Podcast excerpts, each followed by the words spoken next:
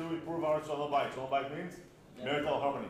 Normally I start with a joke. Today I will end with a joke. And normally, and normally I talk about a guy who is very religious and his wife is less religious. Today I'll talk about exactly the opposite. A wife who is very religious and his, her husband is not religious. Rabbi David is here.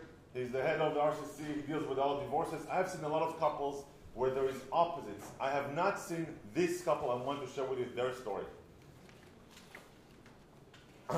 he was born to a Holocaust survivor. His mom is a Holocaust survivor. She saw her. His mom saw her uncle get shot in the head because he was circumcised. And she took a vow, I will never have my son circumcised. And therefore, he was not circumcised. Never Brit Milah. Incredible.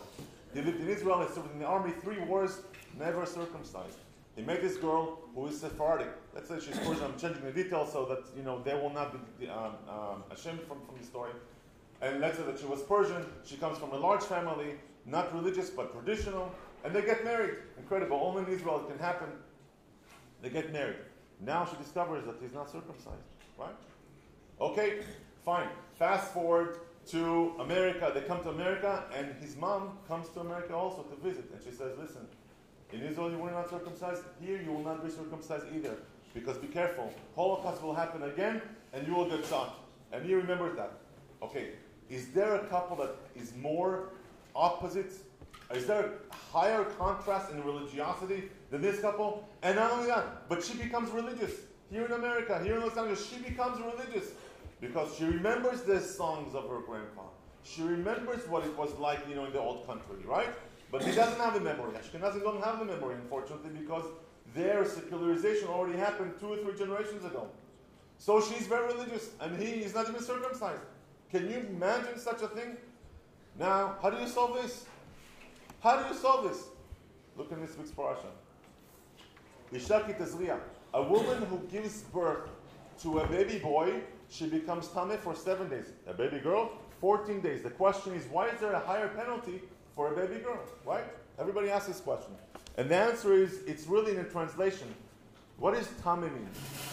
Tameh, she becomes impure. But that's just an attribute of what happens to her afterwards, right? That does not describe really what's happening here. What's really happening here is when we have a loss of life, then there is a spiritual vacuum that is what tuma means. Okay, so now that you understand this, she lost her life. She was a housing for her life, right? When she was pregnant, there was another neshama in her body. And now that she lost it, she's sitting seven days as if she's sitting Shiva for a baby boy. But the girl who is a higher spiritual being, she is she is at 14 days. She suffers a greater loss. I saw it with my wife. I have Baruch Hashem eight kids. With every one of the daughters, she was in a greater state of depression than with the boys because she lost a higher soul. Also, when the wife is pregnant, you can see she has a higher sensitivity to smell when she's pregnant when it's a girl than it's a boy because she has a higher soul within her. It's incredible. That is exactly what when Chachamim say, Isha Kshera Osa Retzon Ba'ala, a kosher wife, what does she do? She makes her husband's will. It doesn't mean that she's subservient to him. No, exactly the opposite. She creates his will. Guys, I'm sitting in front of you, about 50 guys here in the audience. That means that you also have to be open to your wife so that you know that she makes your will. You don't know what you're doing? She is making the will. She's making your will. Let's go back to the story of, of this couple. Yes? So she waits until her, his mom passes away.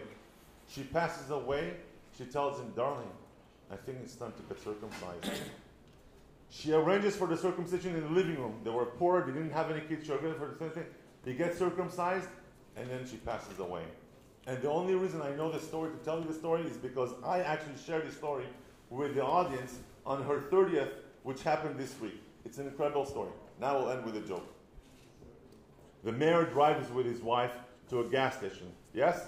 And the wife sees the attendant in the gas station. She goes, You know, this guy, in the attendant over there, I dated him in high school. Amazing. So the husband, who is the mayor, says, You know, aren't you glad that you married me? the mayor, look, had you married him, you would have been a wife of a gas station attendant. She goes, no, no, no, darling, you got it wrong. Bala. Had I married him, he would have been the mayor, and you would have been the gas station attendant. חזק וברוך. חזק וברוך.